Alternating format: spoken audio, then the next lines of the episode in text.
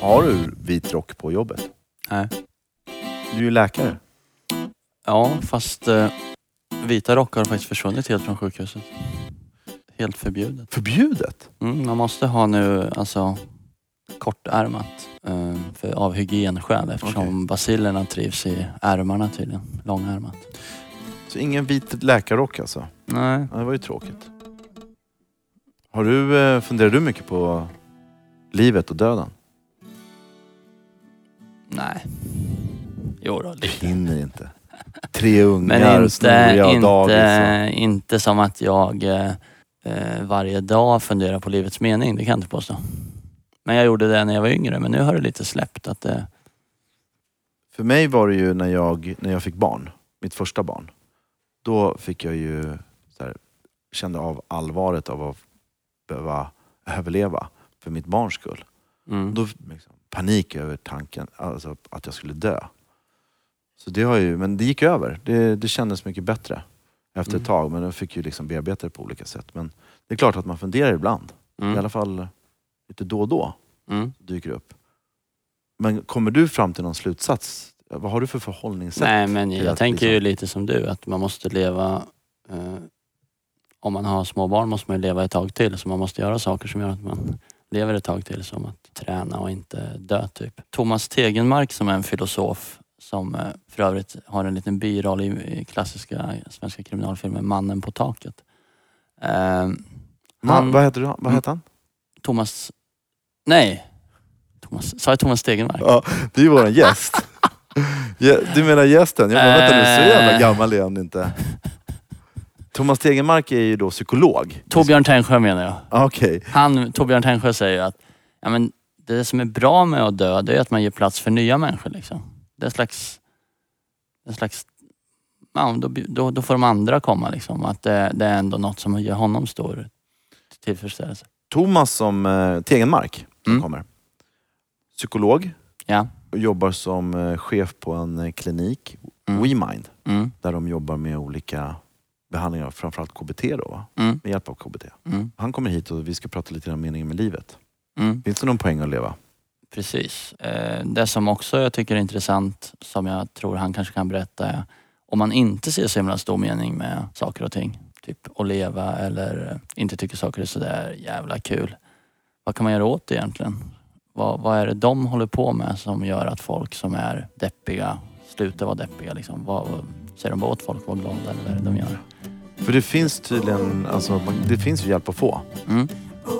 Vad roligt. Det är ju superspännande. Thomas Tegenmark är psykolog och chef på WeMind psykiatri. Han ogillar fruktig mat och för mycket tro. Thomas är född i Göteborg men numera villaägare i Enskede utanför Stockholm med 3 barn. Han brinner för en psykiatrisk vård av hög kvalitet baserad på evidens. Välkommen Thomas Tegenmark. Tack. Christian, du känner honom sedan tidigare? Yes. Eller ni... Vi känner varandra privat och jobbmässigt. Så. Ja, vi bor ganska nära varandra. Ja. 400 meter kanske. Du tycker att han är rolig har du sagt? Han är rolig. Varför? Är du rolig Thomas? Det är ju en sån sak som ingen kan säga om sig själv. För då säger man emot själva premissen. Men det var ju trevligt, vad snällt av dig att säga så. Ja. En av de roligaste sakerna var när han nyligen barnvakta 2 fyraåringar som sen dök upp. En 3- och en 4-åring som sen dök upp hemma hos mig. Kan inte jag få fråga dig en sak om det på riktigt? Vänta nu, du var barnvakt. Ja, men vänta, Då ringer jag honom. Var är barnen? De är i trädgården. No, de är hemma hos mig. Vi bor 400 meter ifrån varandra. Ja. Och emellan de 2 husen så går det lite villagator. Där det finns bilar. Inte hårt trafikerade, men du kör bilar där. Det finns en barnpool som är kanske 3 decimeter djup med vatten i. Och våra 3- och 4-åringar var hemma hos oss. Du skulle ha middag med din brorsa. Ni skulle gå på Hammarby. De studsar på studsmattan. Jag sätter mig i vardagsrummet. Och jag tänker så här, om de gör någonting så kommer de in till mig. För så gör mina barn. Och så plötsligt ringer Christian och säger barnen är hos oss. Och då får jag väldigt kraftig hjärtklappning och skamkänslor. Om du skalar bort all social fernissa nu. Ja. Här. Ja, och är helt ärlig. Ja. Och jag kommer inte bli arg eller ledsen om du säger sanningen. Det kan jag lova dig. Blev du arg på mig? Nej. Inte alls? Nej. Jag tänker mig att det faktiskt kan hända. Ja. Vad kände du? Nej, jag blev bara förvånad.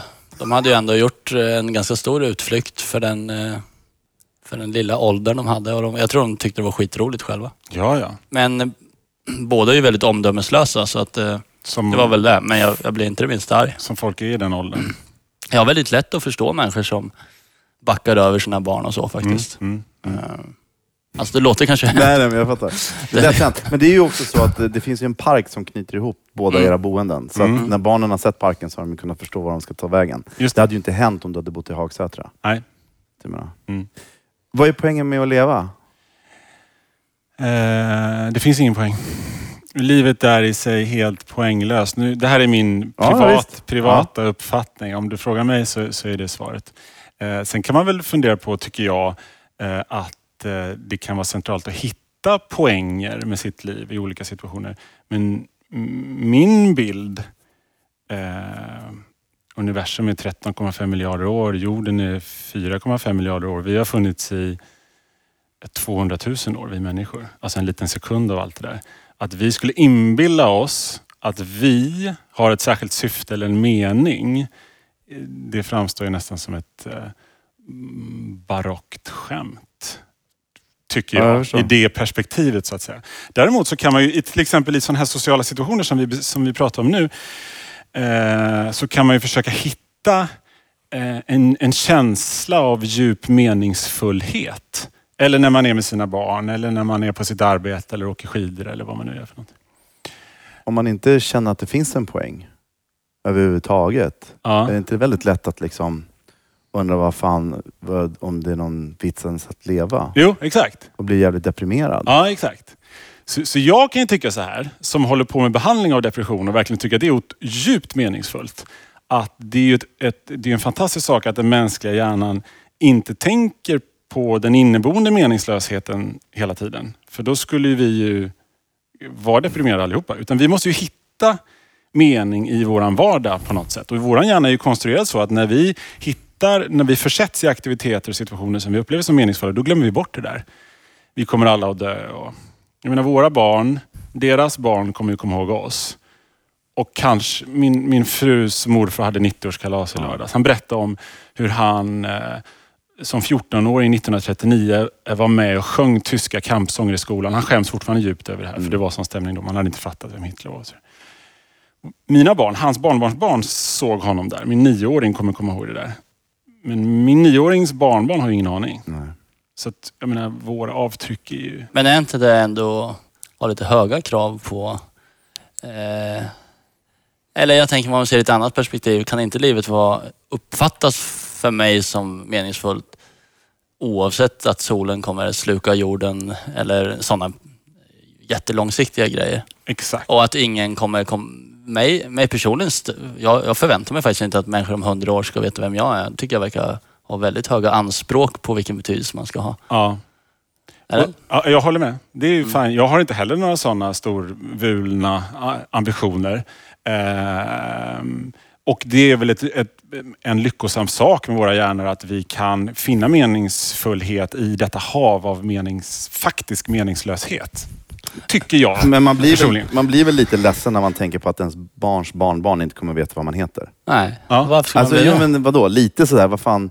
Man anstränger sig ju schysst mot barnen och försöker påstå dem vara en bra farsa. För vadå? Då kan man ju lika gärna skita i det också. För sin egen skull, eller? Man har kul på vägen. Ja, kanske. Är det inte så att man ändå försöker... En del av en själv förmedlar man ju ner på sina barn för att man vill ju göra ett avtryck och lämna kvar någonting, eller? Mm. Men, om det då försvinner, vad fan är då? Det är exakt det här jag menar. Att vi människor tänker kanske att mening är förknippat med avtryck och hågkomst. Men det är så långa serier av generationer så att det är liksom det finns inte en chans. Nej. Och det är ju ett under att vi ändå kan fortsätta att försöka då och finna mening i det. Men jag menar, jag har ju samma känsla när jag är med mina barn. Att sätta ett avtryck och att det händer någonting. Men så min mer enfaldiga strategi skulle då vara att meningen är mer idag och imorgon kommer ingen komma ihåg den. Men det är ganska okej ändå. Ja, jag tycker också det. Du tycker det? Ja, jag känner precis som du. Det är helt okej liksom. That's fine. Men om man nu vill ha hjälp med, alltså om man har till exempel, om man är deprimerad. Du jobbar ju på WeMind. Psykiatri. Mm. Som finns i Göteborg och Stockholm. Ja. Och då är det ju väl så att man kan få hjälp med att hitta ljuspunkter. Är det inte så? Ja. För annars, det är väl det ni gör, eller? Just det. Det är inte så superbra reklam jag har gjort just nu. Nej, jag tänkte på liksom ditt inställning. Nej, men precis. Nej, men, för det är jag väl... framstår ju som djupt deprimerad här. Nej, det gör du inte. Men hur deprimerad kan man bli? Jag menar, ni måste ju ha kommit i kontakt med människor som verkligen inte mår bra. Man kan bli... Alltså depression är en vanlig dödsorsak. Helt enkelt för att man går så långt i sin depressivitet att man har väldigt kraftfulla tankar som man upplever som sanna, att ingenting jag gör spelar en roll. Och att det skulle vara bättre för omgivningen om jag inte fanns till. För då slapp de den här miserabla typen som jag är. Ja. Så det är en bra sak för andra om jag tar livet av mig. Och det är också en lösning för att slippa den smärta jag känner. Det är som Ann Heberleins bok, jag vill inte dö, jag vill bara inte leva. För många är det en utväg ur en oerhört smärtsam, daglig, pågående process på något sätt. Man blir ju väldigt nedstämd, man förlorar lust till att göra alla de saker som man vanligtvis tycker är kul. Man får ofta påverkan på sitt sätt att tänka, man får svårt att koncentrera sig, man får svårt att komma ihåg saker. Ja, fast det har ju jag också, i och för sig. Svårt att komma ihåg saker och tänka. Du har det är också svårt att tänka. Ja, jag förstår. Det här är då, så att du skulle ha ännu svårare att tänka. Okay. Du skulle ha jättesvårt att tänka. Okej, oj. Ja.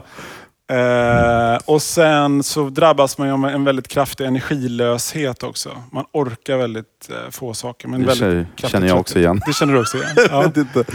Är det så att de flesta svenskar har något depressivt symptom så att säga?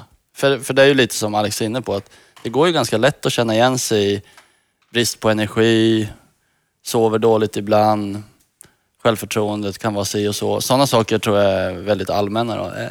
När är man deprimerad och när är man normaldeppig ibland? Så att säga. Ja.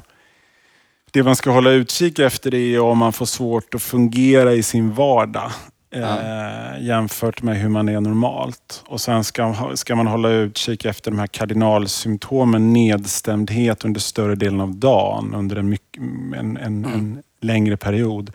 Och sen tydligt att man har förlorat lusten till aktiviteter, eller att man inte känner glädje när man gör de här sakerna som man brukar känna glädje av när man gör. Förlust av arbete, förlust av relationer, förlust av status, förlust av innehållsrika, meningsfulla aktiviteter, vad det nu kan vara. Det är en typisk sån här triggerhändelse som sen kan leda till depression.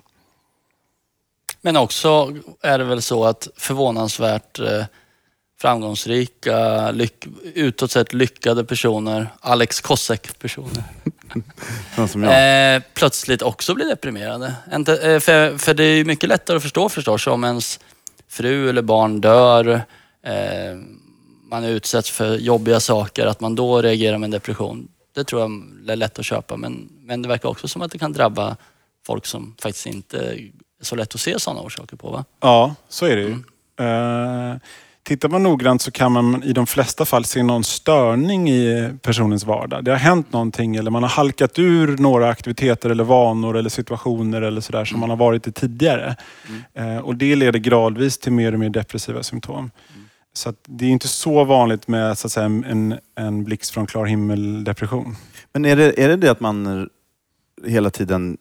Jag tänkte, vi pratade om det, jag och Christian, om det här med att... hur man förhåller sig till saker och ting. Är det som bidrar? Förändringen är i hur man förhåller sig till sin omgivning. För att jag tänker på, man måste ha varit jävligt deprimerad för 200 år sedan. Alltså, inget ljus, jobba varje dag, dålig sommar så du har inte fått något. Alltså det känns ju sjukt jäkla, alltså när man tänker så. Och ingen råsaft med spenat, äpple, ananas och citron. Precis, de hade ingen råsaft sen efter fug överhuvudtaget. Alltså, men jag menar, samtidigt så är det ju väl så att om man åker till en stam någonstans i Brasilien idag, så lever de ju lite grann som de gjorde för 200 år sedan. Och som jag har förstått när man läser de här forskningarna så svarar de också att de är 7 av 10 i lycka. Så att jag vet inte riktigt, det känns, har de förhållande till sin omgivning? Är det det som förändras? Och det är det som gör att man blir deprimerad om det blir för kraftiga förändringar i det? Det kan ju vara en bidragande orsak, absolut. Jag är ganska övertygad om att vårt välmående generellt är relativt. Mm. Vi relaterar till vår omgivning och jämför oss med den. Och vi relaterar till hur vi har haft det förut. Vi påverkas av derivatan, alltså förändringen hela tiden. Jag tycker att det är jättetydligt. Och det är ju en förklaring till att inte alla var deprimerade för 200 år sedan. De fattade inte vad de gick miste om, så att säga. Apropå det så tänker jag på att man kan tjäna 35 000 kronor och umgås med folk som tjänar mycket mindre. Och då är man ju jävligt nöjd över sin lön. Mm. Lika mycket lön om du umgås med folk som tjänar miljoner.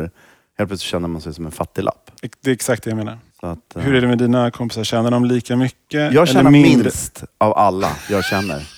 Jag tjänar absolut minst. Men om du tar din familj, tjänar den minst då? Eller en andra familj ni umgås med? Men, vi kan ju åka på semestrar som våra vänner som vi umgås ofta med också åker på. Just det.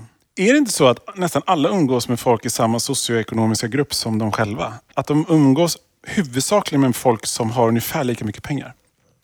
Eller är jag ute och cyklar nu? Men boendet blir ju så. De som du hänger med. Mm.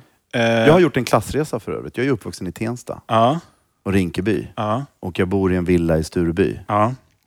Och mina föräldrar hade olika typer av jobb. De hade gatukök och allt möjligt. Jag jobbar med media och min fru är framgångsrik. Och de jag jobbar med och umgås med tjänar mångmiljonsbelopp varje år. Mm. Så att det har förändrats. Och jag vet inte om det kanske har också gjort att jag är väldigt nöjd. Alltså, jag är apropå tacksam. Jag är relativa. Ja, precis. Mm. Men skulle det kunna vara så att egentligen har det ingenting med det att göra utan att det beror på dina gener? Och att om man tittar i sin egen familj så kan det vara så att det finns syskon, tvillingar till och med och sådär som har nästan identisk bakgrund då. Men där man ändå mår väldigt olika när man är vuxen, beter sig olika och sådär. Som man kan undra då de här andra faktorerna som att Alex är en glad skit och som du var inne på då Thomas att depression orsakas av, man ser ofta beteenden som förändras. Kan man ju tänka sig att det kan ju hänga ihop med en depressiv, att man har de generna som leder till depressionen som också leder till beteenden som föregår depressionen och så vidare. Man har en genetisk sårbarhet för att få depressioner till exempel. Mm. Mm. För Alex framstår ju som en genetiskt glad lax, tycker jag. Mm. Eller Så han kanske... Ja, jag förstår mer och mer ju äldre jag blir så förstår jag ju det. Ja. Men det är som... Du svarade inte på min fråga om likhet vad gäller familjerna. Eller hänger du med gamla kompisar som har mindre pengar än du? Jag hänger med gamla kompisar som har mer pengar än jag. Ja. Det är bra. Ja, kan du. Vilket gäng. What a bunch. Men du har ju rätt i att det är klart att mina resor har ju ingenting med min lycka att göra. Jag hade ju förmodligen varit jävligt glad kvar i förorten där. Det är ju bara så. Mm. Men Thomas, jag tänker mig att många som lyssnar vet säkert eller kan gissa att om man behandlar ormfobi då kommer man i en KBT, kognitiv beteendeterapibehandling på något sätt få träffa på en orm på något sätt. Ja. Så att om det handlar om saker man är rädd för så handlar det om att konfrontera rädslan. Men vid depression tänker man, det är inte lika lätt att gissa vad en behandling för depression, vad gör man egentligen i en sån behandling? Jag menar, vad är man rädd för där? Inget särskilt kanske. Och vad är det man gör i behandlingen? Mm. Det har ju visat sig då att den här energilösheten och kraftiga tröttheten och tankesvårigheterna gör att man börjar dra sig tillbaka väldigt mycket från alla vardagssituationer. Man tackar nej till inbjudningar till fester och kalas. Man slutar dyka upp på innebandyträningen. Man smiter ut från olika möten där det ställs krav på att man ska... ha åsikter och vara smart. Och ju mer man drar sig undan desto mindre stimulans får man. Och då ökar den här tröttheten och de här kognitiva tankemässiga svårigheterna. Till slut så retirerar folk ofta in i en situation där de känner sig så inkapabla att de blir sjukskrivna. Och då ligger de hemma och stirrar in i väggen. Sover länge vilket gör att de har svårt att sova på nätterna. De får störd dygnsrytm. Och då ökar depressionssymptomen ännu mer. För där hemma finns ju ingen mening eller stimulans. Och då är det naturligt att reagera med ännu mer nedstämdhet och förlora glädje. Mm. Och i en KBT då, en av dem, det finns lite olika KBT-behandlingar. En av dem som används mest just nu och som har väldigt bra stöd och ger bra effekt. Och så, den heter beteendeaktivering. Och den går ut på att man som patient i små steg får börja aktivera sig. Man får tvinga sig till att gå upp lite tidigare än klockan 12. Man får tvinga sig till att ta på sig kläderna och gå ut en liten promenad. Sen får man tvinga sig till att besöka jobbet igen. Sen får man tvinga till och så vidare och så vidare. Så man schemalägger saker som om man skulle träna för ett maraton istället för att göra när det känns rätt, kan man säga så? Exakt. Man går inte på hur det känns utan man går på ett förutbestämt schema. Och sen när man har utfört en viss aktivitet, då får man skriva ner på ett papper eller i en app som vi har. Som heter Liv, hur det känns att göra någonting. Och då märker patienterna oftast att okej, trots att det här var fruktansvärt att tvinga mig till det här, så kände jag efteråt att jag mådde lite bättre. Då kanske jag ska tvinga mig till att göra nästa sak igen. Mm. Så det här är den första fasen av terapin. Att bara öka antal aktiviteter. Och om man lyckas med den, då kan man som deprimerad häva en del av den här tröttheten och energilösheten. Och då måste man ju gå på huvudproblemet till slut. Efter att man har jobbat sig tillbaka till arbetet och till träningen och så vidare. Och det är ju, vad ska jag ha det här livet till? Om jag nu har blivit av med mitt jobb och min hustru. Hur ska mitt nya liv se ut? Vad ska meningen med det vara? Och hur ska jag skapa situationer och aktiviteter där jag känner att mitt liv har en poäng? Och då så finns det ofta ångestväckande situationer på vägen till ett sånt meningsfullt liv. Till exempel, jag måste läsa på universitetet nu. För jag vill ju egentligen bli veterinär. Då måste jag göra högskoleprovet. Och är man fortfarande lite deprimerad då är det lätt att få tanken, okej, men om jag skriver högskoleprovet och så får jag 0,6. Då kommer jag känna mig otroligt korkad. Och vad gör man då? Man undviker att skriva högskoleprovet. För då slipper man åtminstone få svart på vitt på att man är dum. Nu är inte det riktigt sant. För det finns, man kan öva sig till det här och sen få mycket högre poäng. Så att det finns en massa, som vi kallar dem då för TRAPs. Och det är en akronym för Trigger Response Avoidance Pattern. Trigger i det här fallet är högskoleprovet. Response är ångest och tankar om att jag är korkad. Och Avoidance Pattern är att då undviker man att göra högskoleprovet. Och då kommer man ingen vart. Och då kommer man längre och längre ifrån situationer eller ett liv som skulle kunna vara meningsfullt och givande. Men Thomas, om man känner någon som är aktiv, jobbar och så, kan det ändå vara så här då? Mm. Och då kan det ju vara så att, precis som det blir i förhållanden ibland, att det liv som man lever ger en inte samma stimulans som det gjorde tidigare. Mm. Man har växt ifrån det, precis som två makar kan växa ifrån varandra. Och då kan man behöva göra någon större förändring. Och det är ganska svårt att göra det ofta vad gäller stora livssituationer efter man är 35 eller 40, 45 och så. Mm. Och då kan man i en KBT behöva hjälp med att utsätta sig för de här situationerna som är ångestväckande, som är nödvändiga steg på vägen till ett annat liv. Mm. Det är jävla lustigt, för att jag tänker på att det låter ju nästan som att man måste inbilla sig själv att det finns en poäng. För att jag menar, någonstans är det ju bara myror på jorden och men det här är ju bara nycklar för fall man är ledsen. Just det, enkelt. Exakt. Och då kan man hitta de nycklarna genom de här olika behandlingarna. Ja, det är spännande, det är coolt ju. För det är ju synd att det är ju en buffé, livet är ju en buffé. Så upplever du det? Ja. Det är ju bara synd, tänk vad det finns saker att göra, tänker jag. Jag tänkte på en annan grej. Får vi bara köra vidare lite på depressionsspåret? Ja. Ja, men då tänker jag mig att som Alex är inne på, det blir lite, man kan lätt få känslan av att det handlar om att fejka att det är okej, så att säga, tills det känns okej. Mm. Och en sak man undrar kring KBT är, och bryr man sig liksom inte om vad det beror på egentligen att man mår så här dåligt? Ja, just det. Så det säger folk ibland. Jag bara, just det. Fan, det har du rätt i. Så det säger folk ibland, va? Vad är det att man inte behandlar orsakerna? Ja, och jag tänker med, det är ju också så att den andra stora terapitraditionen som har varit dominerande tidigare, psykodynamisk terapi, då handlar det ändå i hög grad om att hitta orsaken, så att säga. Och genom att hitta orsaken kunna rätta till det som är fel och då försvinner symptomen. Så att just det. Det är lätt att ställa de här emot varann. Men hur ser du på det då? Ja, det är en intressant fråga tycker jag. Min bild, det här får ju folk ha sina egna åsikter om. Min bild som yrkesperson är att den här andra orsaksmodellen är felaktigt uppställd. Och utifrån den så har vi inte hittat orsakerna. Och vilken modell pratar du om då? Om vi tar den psykodynamiska modellen så säger ju den att... psykodynamisk? Ja, jag fattar inte. Det är den moderna varianten av Freuds psykoanalys.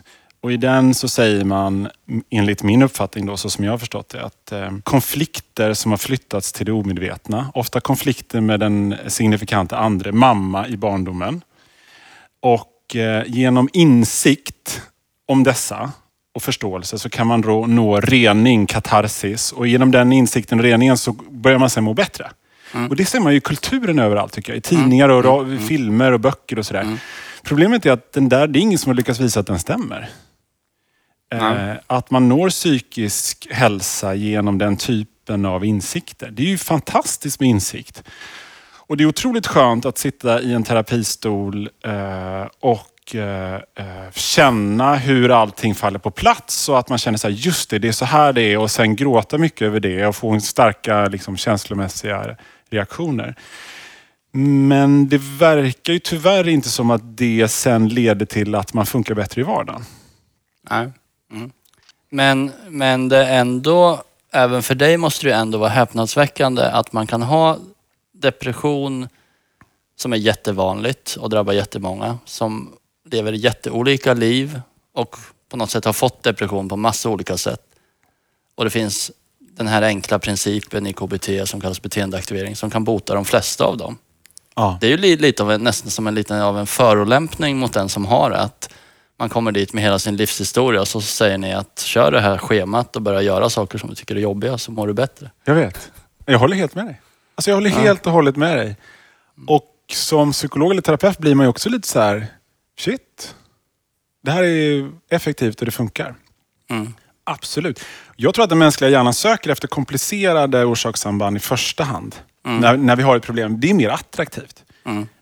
Enkla lösningar är ju, känns på något sätt simpla. Ja. Och det kan inte vara så här lätt på något sätt. Så jag har full förståelse för det. Att man mår så dåligt och tycker det är så komplext att det här kan inte vara rätt. Nej. Det var faktiskt lustigt att du säger, för jag var inne på WeMinds hemsida, WeMind.se. Då kollade jag in här, då var det ju då gruppterapi. Det var där jag tänkte att det stod gruppterapi för bland annat depression. Ja. Och då stod det att det är då 4-10 deltagare och så 10 träffar att 2 timmar. Ja. Och då kände jag precis det som ni ringade in nu. Att fan, kan man verkligen må skitdåligt och få hjälp i grupp 10 gånger? Det känns så jäkla enkelt. Och då tänker man kanske naturligt då att det är så komplext. Det borde vara svårare att lösa det än sådär. Men det kanske inte är. Nej, det är inte det. Om man lider av depression eller social fobi eller något annat som man känner att man behöver söka hjälp för. Hur ska man gå tillväga då för att få rätt hjälp? Det första svaret är ju att söka till sin vårdcentral. Mm. Och prata med sin husläkare eller en husläkare. För den personen kommer... Det är ju det bästa sättet att bli guidad rätt. Man kan ringa till vårdguiden också. Mm. Och få information om vad man söker hjälp. Men en vårdcentral idag kan rätt så mycket om det här, eller? Ja, det tycker jag. Mm. Mm. Och det är det som vi kallar för första linjens psykiatri också, i alla fall i Stockholmsområdet. Och det är de som ska ta hand om de här problemen i det första läget. Och sen skicka vidare om problemen är för stora eller svåra för att vårdcentralen ska kunna hantera dem. Men ett problem kan ju vara då att en del vårdcentraler har ganska bra koll på det här och stort vårdutbud och en del har mindre.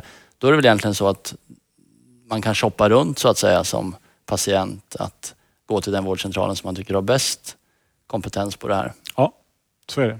Och sen kan man ju ägna sig åt att försöka säkerställa att den hjälp man får är bra. Och några sådana hållpunkter är ju: är den här behandlingen evidensbaserad? Och evidensbaserad betyder att det är den behandling som har bäst stöd i forskning på området kring det här problem som man har. Men det där är väl så här klassiskt att man måste vara så jävla frisk för att vara sjuk i Sverige. Ja, jag vet. Mm. Det är ju så, det är ju det här med att man googlar och researchar om det liksom, det är ju så jäkla mäckigt alltså. Ja, fast det är inte så mäckigt ändå. För tänk på vilken maktförskjutning det har blivit. För du kan idag som patient med sjukdom X ta reda på nästan lika mycket som läkaren själv. Jo, eller det är ju bra för dig som är frisk som pallar. Men jag tänker på när man är sjuk. Ja. Det är tufft i alla fall. Så är det ju. Jo, det är men du kanske har en anhörig ändå som kan gå in på psykiatristöd.se där du kan faktiskt läsa läkarens eller vårdens egna vårdprogram och se om du får det. Om du är missnöjd med vården kan du ju ta med den nästa gång och säga i era egna papper står det ju, hallå, jag ska få KBT för social fobi. Nu får ni ta fram det. Ni kan inte säga att det är långa köer. Det är lite fort där. Vad sa du? Man går in på... Om man går in på till exempel psykiatristöd.se. Okej, det finns en sida som heter psykiatristöd.se. Ja, och det finns i varje landsting finns det vårdprogram som beskriver vilken vård ska man ge vid alla typer av sjukdomar. Från urinblåsecancer till social fobi. Okej. Och de är ju tillgängliga för patienterna själva. Så alla har rätt till vården helt enkelt? Ja, alla har rätt. Jag känner ändå att en slags demokratisering av kunskapen kring sjukdomar som är till patienten och deras anhörigas nytta. Att det inte är sådär att vården kan sitta och gömma sig bakom skrivbordet och veta allt liksom vad de andra ska tro på. Är det jättedyrt att få vård? Är det högkostnadskort eller? Ja, i landstinget är det. Så att man kan få vård precis som man får för vanliga kroppsliga sjukdomar. För en vanlig patientavgift. Sen kan man ju söka psykologer eller psykiatriker, det vill säga läkare som är specialister i psykiatri privat. Då är det ju dyrare. Om man har ekonomin som tillåter det. Men annars så söker man bara via landstinget. Ah. Och då är det upp till 2000 vad det nu är innan högkostnadskortet slår i. Mm. Och då behöver man inte betala mer än så. Det är ju fantastiskt. This is Sweden. Det är en applåd till Sverige då. Thomas, tack så mycket för att du kom hit och berättade om dina erfarenheter. Tack. Tack.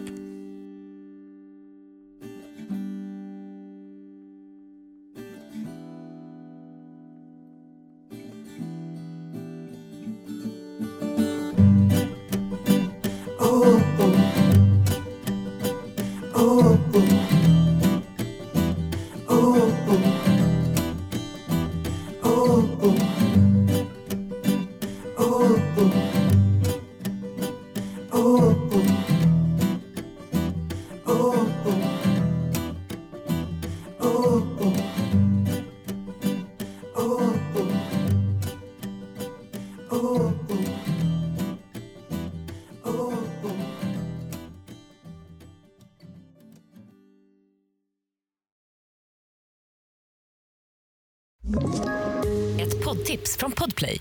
I podden Något Kaiko garanterar röskötarna Brutti och jag Davva dig en stor doskratt. Där följer jag pladask för köttätandet igen. Man är lite som en jävla vampyr. Man har fått lite blodsmak och då måste man ha mer. Udda spaningar, fängslande anekdoter och en och annan arg rant. Jag måste ha mitt kaffe på morgonen för annars är jag ingen trevlig människa. Då är du ingen trevlig människa, punkt. Något Kaiko, hör du på Podplay. Därför är gardinerna.